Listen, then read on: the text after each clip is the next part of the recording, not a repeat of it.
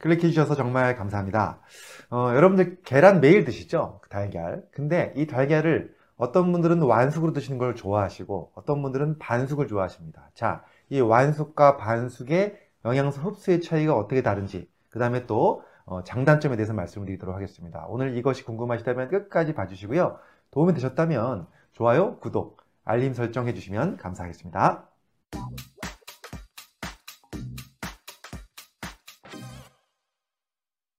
안녕하세요. 교육하는 의사 가정의학과 전문의 이동환입니다. 오늘은 제가 계란을 완숙으로 먹는 것이 좋은지 반숙으로 먹는 것이 좋은지 그 장단점에 대한 말씀을 좀 드려볼까 합니다.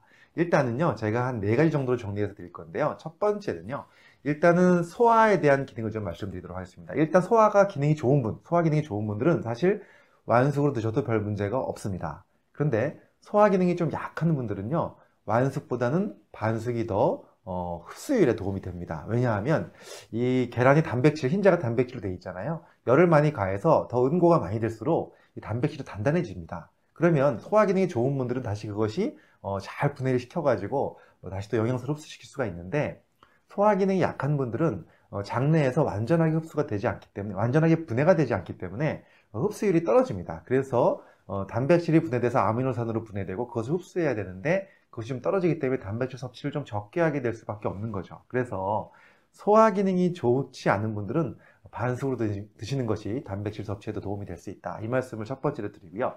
두 번째는요. 이 계란에 있는 정말 좋은 영양소가 하나 있습니다. 바로 레시틴이라는 성분입니다. 레시틴 많이들 아실 거예요. 이 레시틴은요. 우리 뇌 기능에 굉장히 도움이 됩니다. 기억력 증진에도 도움이 되고요. 또 뇌 건강에 도움이 되면서 그 신경 신호를 전달하는 데도 꼭 필요한 것이 바로 레시틴입니다. 그렇기 때문에 이 신경세포에도 어, 관여하죠.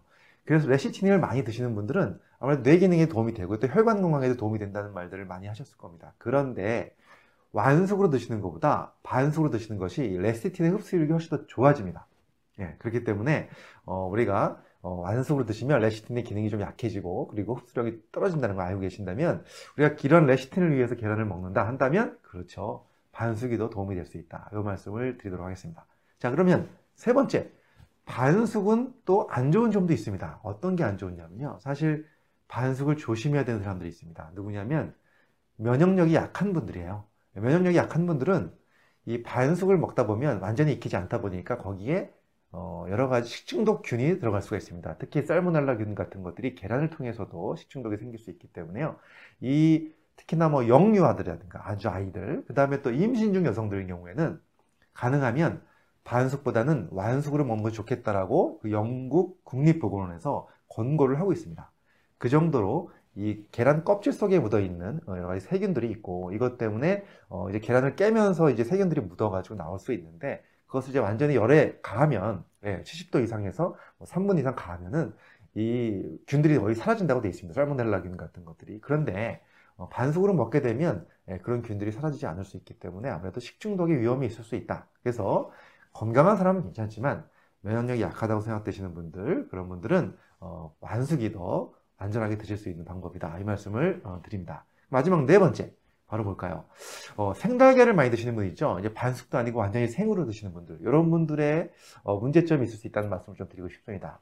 생으로 먹다 보면요. 그 단백질 성분 중에 아비딘이라는 성분이 있습니다. 아비딘. 이 아비딘이라는 성분이 어, 있으면요. 장 속에서 그 여러 가지 영양소들을 흡수할 때 방해하는 영양소가 있습니다. 그것이 바로 대표적인 것이 바로 비오틴. 비오틴이 비타민 B군 중에서 B7번을 얘기합니다. 이 비오틴의 흡수를 이 아비딘이 억제한다고 되어 있습니다. 그래서 날다이아를 매일매일 먹게 되면 비타민 B군 중에서 비오틴 흡수가 안 돼가지고 비오틴이 어, 부족해집니다 몸에서 비오틴이 부족해지면 어, 이 모발의 그 성장도 잘 안 될 수 있고요 뭐 손톱이 잘 부러질 수도 있고 여러 가지 증상들이 생길 수 있다고 되어 있습니다 그래서 가능하면 뭐 반숙 정도는 괜찮은데 날다이아를 많이 드시다 보면 이 아비딘 때문에 어, 아비딘 때문에 비오틴 흡수가 안 될 수 있다.